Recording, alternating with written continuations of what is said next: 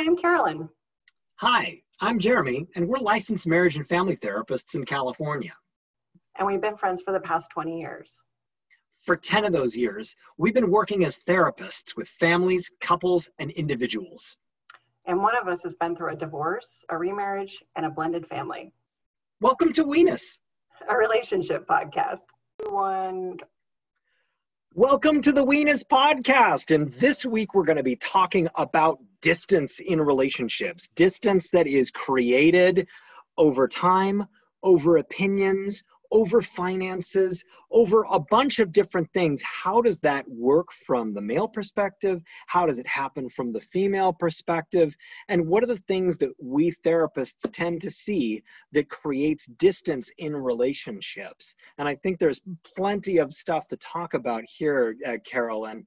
Uh, I, I know that, that a lot of the folks that I'm talking to have di- uh, differences in, in, their relationships that are caused by a whole host of different things. And so we're just going to sit here and talk about all the things that we're kind of seeing in our practice and experiencing in our own lives. So uh, I think that just to kick this conversation off, one of the things that we can kind of start talking about here is differences in what work does to our relationships as we go through a career and take different kinds of career options and jobs that uh, can uh, really encroach on our lives. We have a different kind of workplace now where with our phones, all of our work follows us home and it uh, we we might be answering emails late at night and that sort of thing is one of the things that can really create distance in a relationship. I, I know that it's done its uh, its toll in my relationship. Are you kind of seeing this sort of thing on your side of the fence? Yeah, I was I was kind of curious what your wife's view of that is.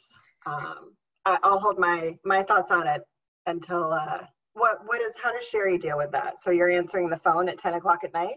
I am. I am. I have taken a couple of jumps in my career recently that um, I'm holding a position right now that uh, commonly has me working outside of business hours. And I, I, my personal view on it is that I am furthering my career and that I'm going up. I have goals for myself and so forth. And what my wife sees is that I am constantly distracted. That during conversations, when the phone rings or beeps or something like that, my eyes are always darting that direction.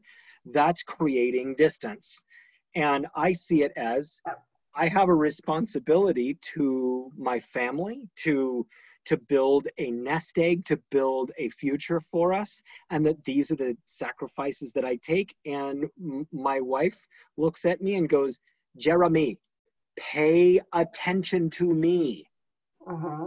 Yeah, I think you're creating anxiety for me even as you're talking about this. So I think, you know, and again, so you're you're a man, I'm a woman. We don't by any means, you know, speak for all of man or womankind. Um, I do kind of, I, I can really resonate with Sherry and just the idea of, you know, here we are having a conversation you know, and, and what that means that all of a sudden you're looking at your phone or you need to step away. You know, my husband has, um, well, we have, my husband has four children, you know, so I have four stepchildren um, who are very much a part of our family. He has an ex wife who, believe it or not, is actually a really big part of our family in a really lovely way. Um, and and he has the school all of the teachers at the school, all of the children at the school, and the parents at the school. And so there's a lot of request for my husband's time. Um, and he is a natural kind of overcommitter. Um, if he could be coaching three different things right now and starting teaching, he would be doing all of those things. Um, and so it kind of leaves it leaves me feeling some distance. And so anytime we are having a conversation and as his watch vibrates, I know that suddenly now he's looking at that. Um, and I think that there's a very different perspective on that. I try my best not to take it personally. Um, I have a hard time with it. You know, how do you how do you guys handle that? I know that some of the things that I'm doing after hours are things that I need to be doing. Some of these things, these are phone calls that I need to be taking.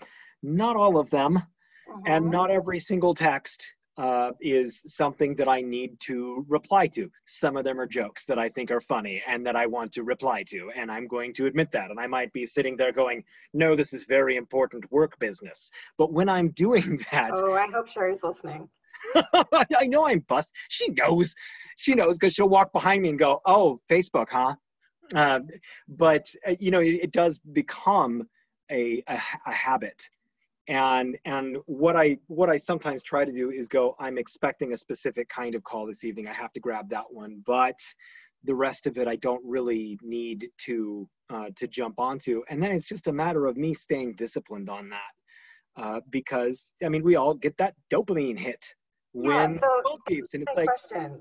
somebody cares question. about you as as a man it's it is it's very there is something about distance for me like and, and again you know i'm i'm the first to admit i'm codependent um you know and and i've got my own stuff that i bring into relationships distance for me almost feels like threatening it's kind of that idea of you know that that idea that comes from act um, of of kind of our caveman brain which is kind of still in that mode of if i was part of a tribe out you know on the plains somewhere it's very important for me to have a connection to someone to be valuable in my tribe. So we're kind of constantly comparing ourselves to other people in the world. And now with social media we can compare ourselves to everyone which is dangerous to say the least. But in this idea i think that there is a very kind of old part of our brains you know and again i'm not i'm not trying to speak for all women but as for myself i think there's a very old part of my brain that fears that distance like what might happen if my husband is distant from me? What might happen if all of these things all of these other people kind of take precedence or need his attention and i'm left kind of sitting in the cave by myself tending the fire for how long right? And so i think that that's that really is a part of that equation, um, but I think it's very different for men and women. And I think that your perspective on I'm taking this phone call, I'm taking this text, I'm answering this thing, I think that that is actually kind of the opposite of what I'm experiencing as a partner sitting there. Um, you know, it sounds like your experience is I'm doing this for us, I'm doing this to take care of, you know, my wife. Really, like you're not thinking that, but that's kind of what it comes down to if we're thinking about that kind of very old caveman part of our brain. That's a fascinating perspective. I, I really think so because I, I, I go through my day as an extrovert and and my whole day is a party and and there's this joke text going on thread going on here and it's hilarious and then there's uh, the social media part and then there's the work part where i'm calling all of these different people and my mind is going in all of these different directions my wife is much more of a sensitive she is much more of an introvert. She doesn't like all of that stimulation, and she really wants much more of a of a unique uh, a connection. And so that is where my uh, my stuff is creating some distance there. And then uh, when after after the day is done, my head is still spinning and mm-hmm. going you know a thousand miles an hour and i see that in some of my therapy sessions particularly with with people who have jobs that are very fast and, and a lot of us have these very fast jobs where it just takes over and over and over constant moving and connecting and everything.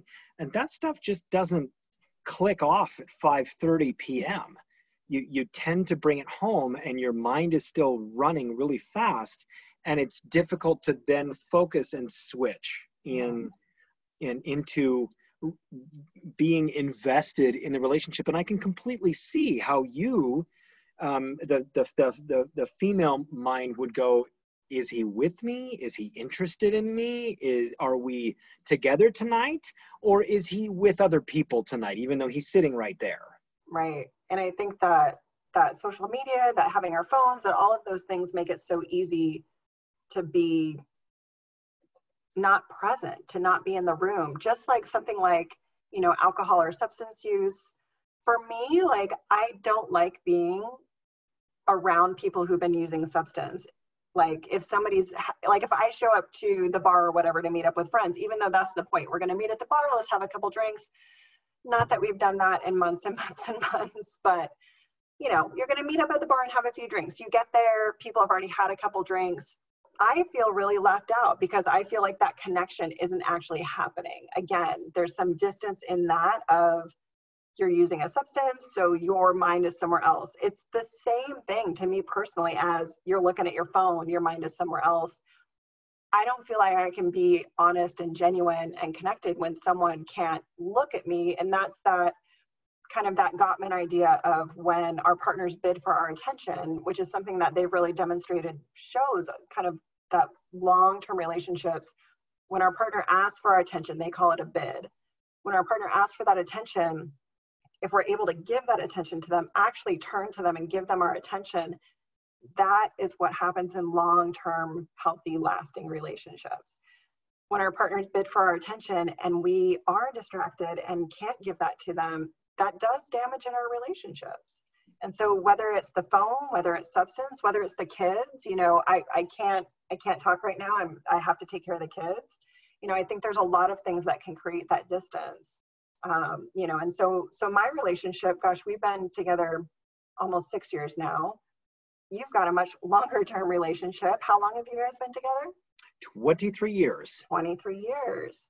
And so what have you seen what works for you guys in terms of distance? Because i think that there is a healthy version of that right? Like we need distance too. We do need distance and that's a really difficult question to answer because i think that we struggle to get it right uh-huh. as a couple. And, and i think a lot of people struggle with that because there is a there's a comfortable distance that people need and then there is the kind of distance that at a certain point begins to create loneliness in one or both.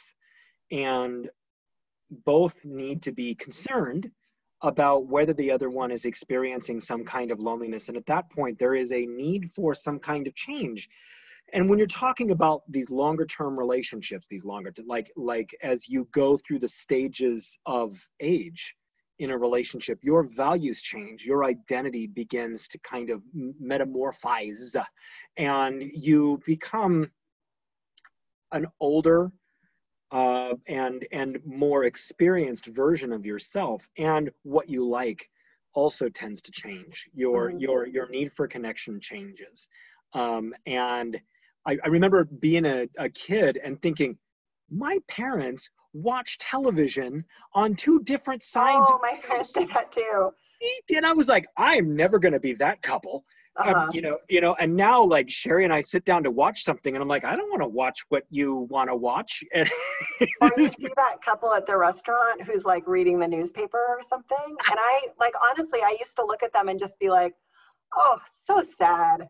But now, right. even for us, you know, six years in, like there is a comfort in that of like, you know, every every now and then we'll sit down and my husband will say like, I'm just gonna I'm just gonna read my phone for a little bit, and I'm like, that's fine. Like, so there is that balance of any time that I say to my husband, you know, I feel lonely or I feel that there's distance, he without fail says to me, we spend so much time together and I hear him, I get it, you know, and I think for me, it's kind of, you know, I quite literally, just as we're talking about this, realized that I am like at home, like I've switched from going out into the world of being social and working and, and doing all the, all of those things to now that I work at home, you know, and for whatever these five months, he's been at home with me as well. And we've kind of created this life and this pattern. And so now that he's gone back out into the world, out into the wild, so to speak, and I'm kind of still here at the homestead, when he gets home, I'm very ready to connect with him and to kind of reassure that bond and to to really kind of center in that. I really look forward to that, especially in, you know, kind of the work that I do all day long. And sometimes he's just not ready for that. He gets home, you know, after a day teaching and being in meetings and answering phone calls just like you. He's he's talking to people all day. He's very extroverted. And when he comes home, he wants to come home and kind of shut down um, not all the time, but but sometimes. He just wants to look at his phone or watch a basketball game or or whatnot. And that honestly, that's been a bit of a challenge for me to get adjusted to that because I'm kind of ready to talk with him and ready for that and he's may not be ready. And i have to remember that that is healthy right? You know it's okay and i think it's very different for men. I think that there is kind of we talked about this a long time ago about kind of this the need to shut their shut that brain down. Yeah I, have I've I've often had this kind of issue where and and particularly with stay at home um, mothers that that have been dealing with the child world all day long and now in walks another adult and one that you care about and he has been dealing with work stuff all day long and he comes home and she's just like oh thank god you're here. This happened today and that happened today and and you know rightfully so. It's an understandable thing on both both uh, sides. Uh, he's flooded uh, walking in and he really does need maybe just even 20 minutes to just stand out in the garage and and just do nothing uh, or what have you and then kind of come in. And i'm sure you know i know it happens in in the opposite direction too. Uh, and one thing that i've seen over a career a couple of times is a couple that gets married that are very firmly based in a specific faith. And one uh, part of the couple has a crisis of that faith stops believing so much for one reason or another and depending upon the belief system it can be a real crisis for the two there's a lot of religions that are very strong in you're either in or you're out. Mm-hmm. And this kind of change in just life philosophy can create a real distance between two who have who whose relationship was built upon the idea of you know hi ella this is this is ella the cat she is 18 years old she's joining the podcast as a special guest um, she goes wherever she would like, and she wants to chime in this evening about how much she cares about weenus. Yeah, thank you, Ella. Uh, so, um, this difference in philosophy becomes. There's just this giant cat face in my oh, screen. Oh yeah, she loves this. She joins all of my all of my Zoom calls and my podcasts now. So she will be coming back and making various different guest appearances. She has but one opinion, and that is meow.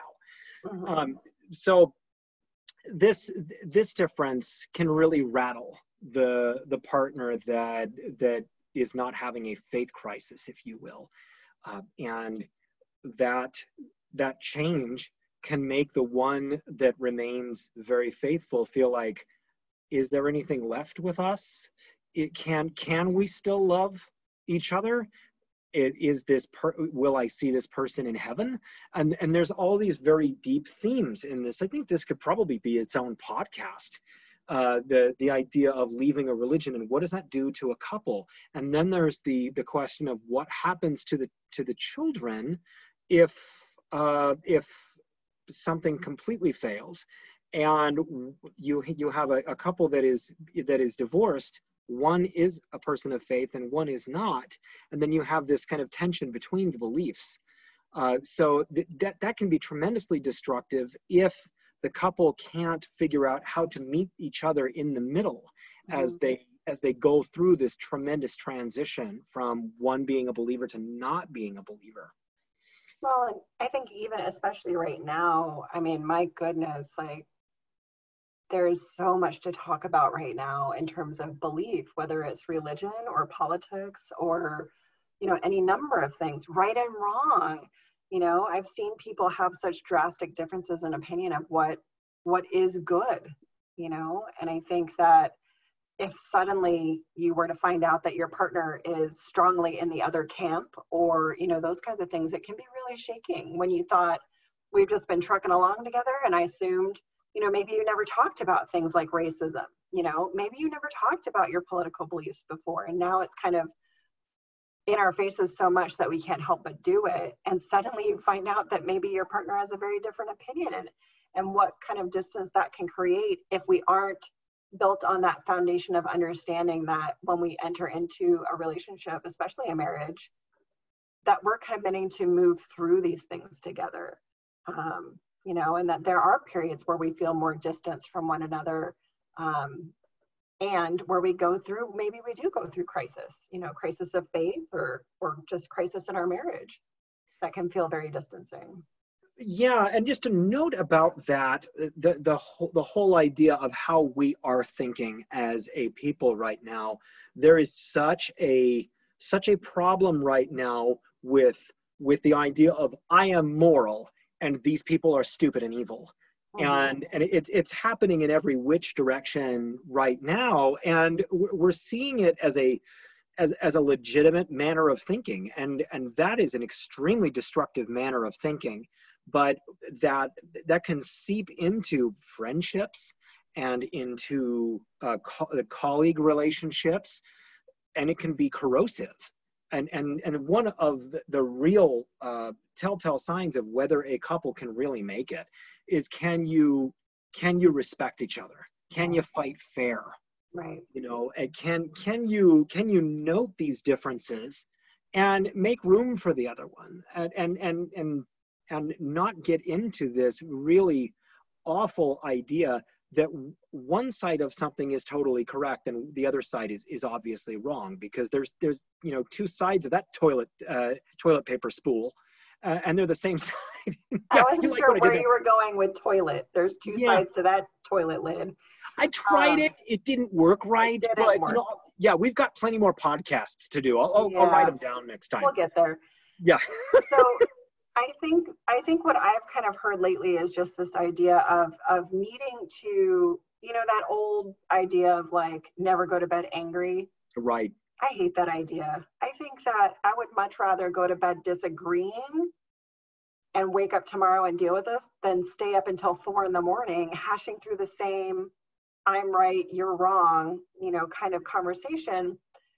And maybe in the morning you just say, well, I guess we just disagree on that. You know, I think that there's certain things where maybe we can't do that. You know, there's certain things where we don't uh, it just doesn't work in our marriage to disagree on on this i think there's a lot more things where like you said if we if we respect if we truly respect and i can definitely say my husband and i have plenty of disagreement but i don't know that there's anyone else on the planet that i respect and honor and love more than him and so that that leaves me in a position where if i'm being mindful and i'm not always that but if I'm able to be mindful and able to, like you said, provide that room and provide that space and really come from that area of respect, you know, I think that we just, it, ha- it just kind of builds over time where we kind of stop treating each other with that respect, where we forget how much we respect and love and really value this person that we married um, because just the day to day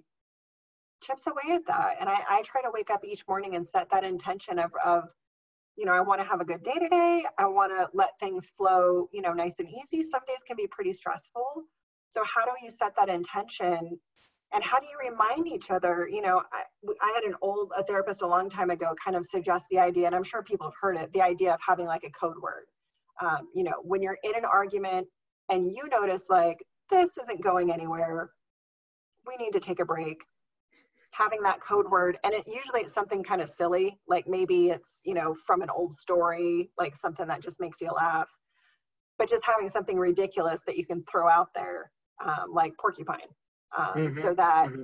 that kind of gets your partner's attention enough to say like this is not worth it like let's take a breather i can't tell you how many arguments we've ended and kind of resolved and said like we didn't need any of that we just disagreed um, and I've talked with a lot of clients who are who are heading back home or heading into, you know, well, I got to go deal with this argument that we had. And my suggestion is like, do you? Like, do you need to create that distance? Because over time, those arguments chip away at that connection and that respect. Can you just say, you know, I'm sorry for my part in it. It looks like we just disagree. Right, right. And, and I I, I think that this happens a lot in the context of parenting styles uh, with um, not not only when and where and how to argue and you know the exhaustion of parenting uh, getting involved. I think the most common argument that i see between parents is the difference in parenting styles specifically the difference that sets one up for failure uh, the, the one the the one where you have a parent that tends to enable a behavior and a parent who sees that behavior and is really trying to hold a boundary on it. And instead of hold the boundary a parent uh, one parent may choose kind of the easy and or codependent way out and give the child what it is that the child wants. Mm-hmm. and that can be very corrosive in the child's development as well right. when when you have parents that are obviously not completely on the same page you have the dad said no i'll ask mom or or you know and and that that creates distance in that parent parenting relationship because that happens time after time after time and then you have a parent that begins to resent that they are holding the line mm-hmm. but the child always wins right yeah and kids who learn that they don't have to respect those boundaries you know that they can typically find a way around it which is a skill you know that's a skill for a child. And yet we tend to kind of take that into adulthood and we have a very difficult time when people set boundaries or say no and we just haven't learned that skill. And so that really is something to be able to to recognize that we're teaching our kids that skill by by being difficult you know quote unquote being difficult and holding a boundary you're mm-hmm. teaching your child to learn how to do that as they move forward um, you know and I, I just worry about these kids who've been enabled and kind of not set boundaries around like what is that going to look like in a meeting you know 10 years from now when this kid is working at whatever his job is and he doesn't know how to respect boundaries and hear the word no and you know those kinds of things but but absolutely i think that that creates a lot of challenges in a relationship when you when we set up that good guy bad guy kind of dynamic you know and whether there's kids involved or not like whether it's finances you know like in our relationship my husband kind of handles all the finances um, and there's definitely been times in the leaner times where he's had to say no, like you don't get to go do this fun thing or, or spend that money. Um, and I think that that can create a sense of distance and challenge when our partners have to hold boundaries for the good of us as a as a team. I think there's definitely been times where my partners had to hold a boundary or I've had to say no, which I really hate doing as a codependent. Um, and it can that can be really difficult. I, I, think it can too. And you know, I've I've worked with so many couples where I just am sitting in front of them and I'm just going, God, I could have saved this marriage three years ago. Yeah.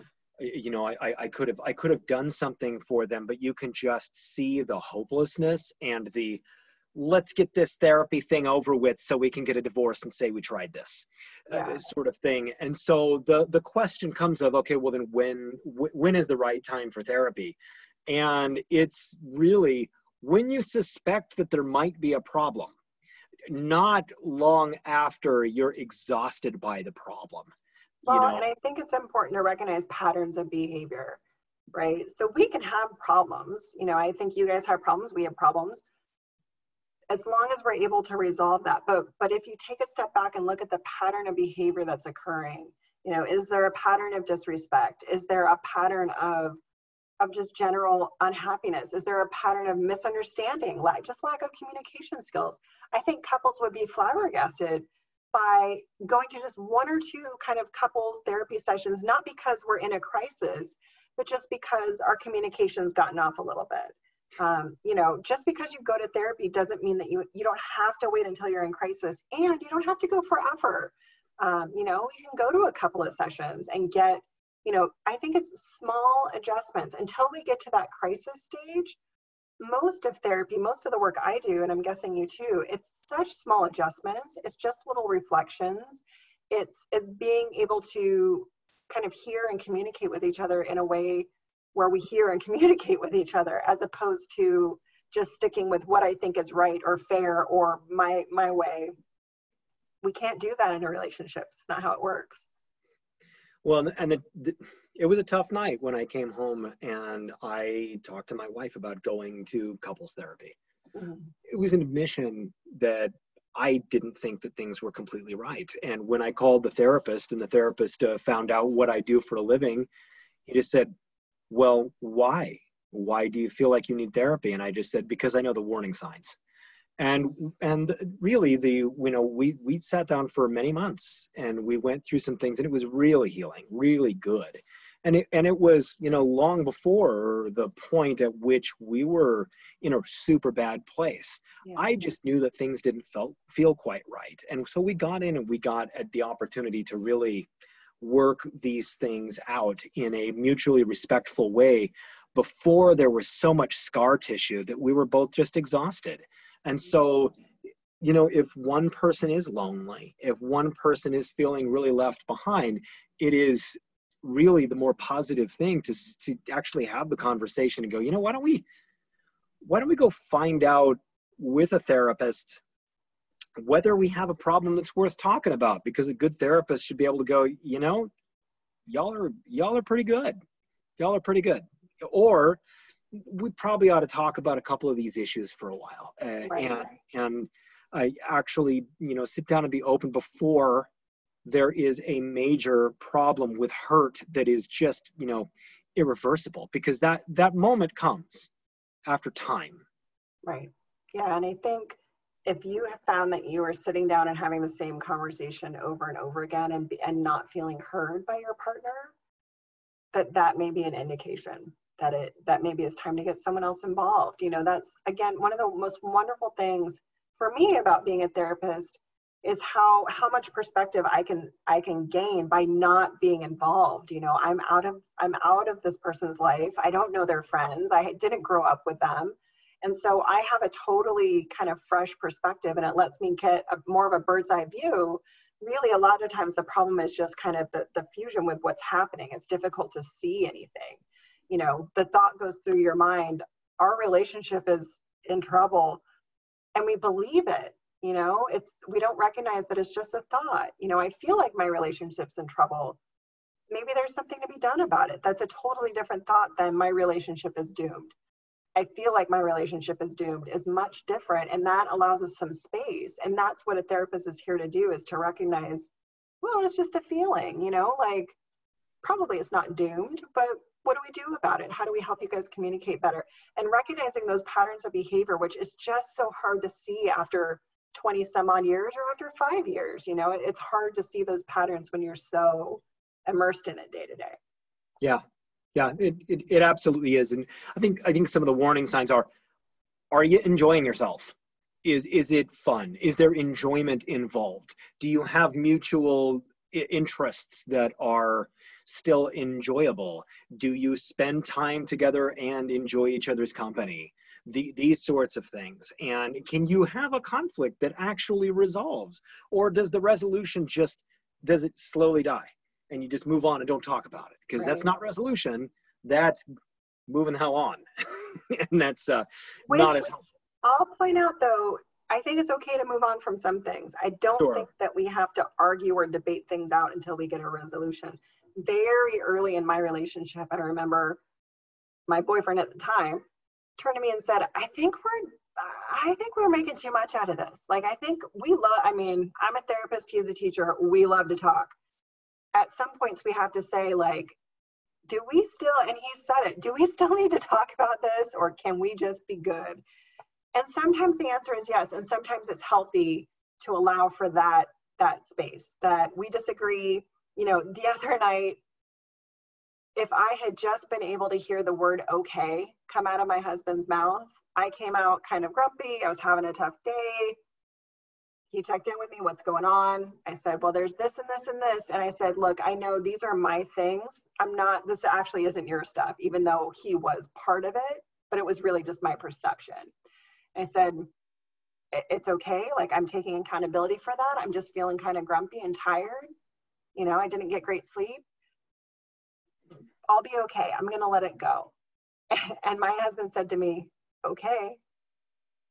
And my response was, is there something else we need to talk about?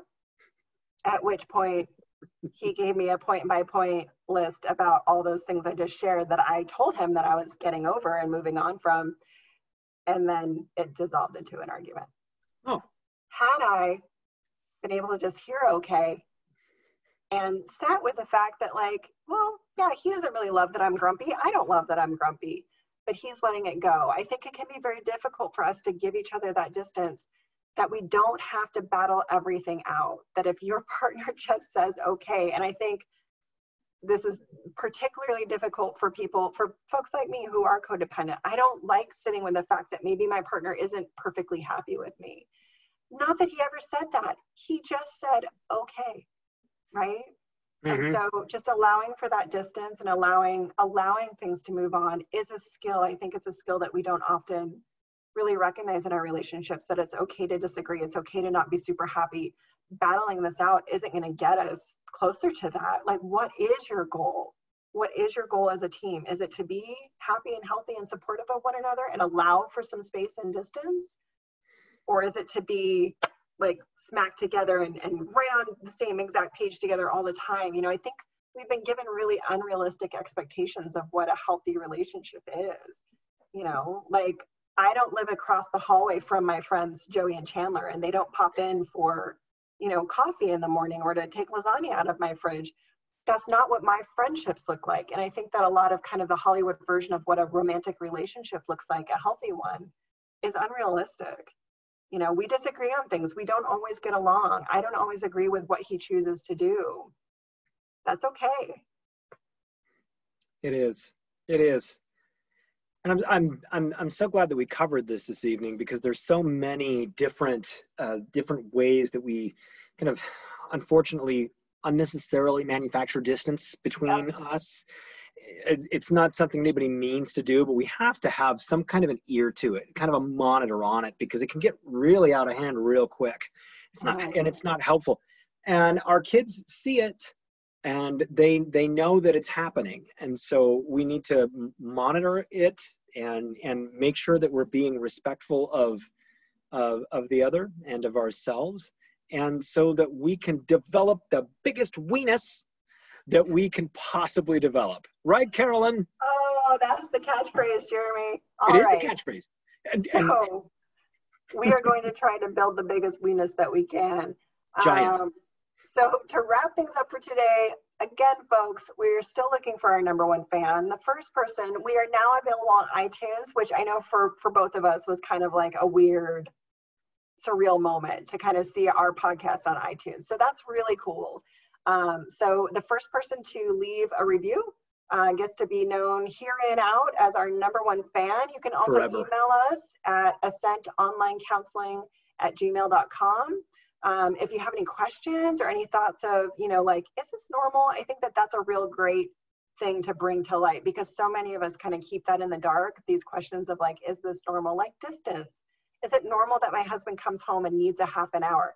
I can't tell you the number of people who I've talked to are like, yeah, my husband's in the garage for like an hour when he gets home. That's pretty normal. Um, sometimes we need that distance.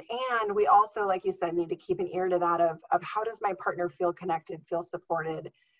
Where's the compromise in that? You know like how do i make sure can i give them five minutes when i walk in the door and then take an hour or kind of vice versa? Can i can they know for sure that once i'm done with my hour then they get 20 minutes? So build that big old weenus out there guys. And i guess we'll catch Huge. you on the flippy flip. Absolutely. Thank you everyone. Bye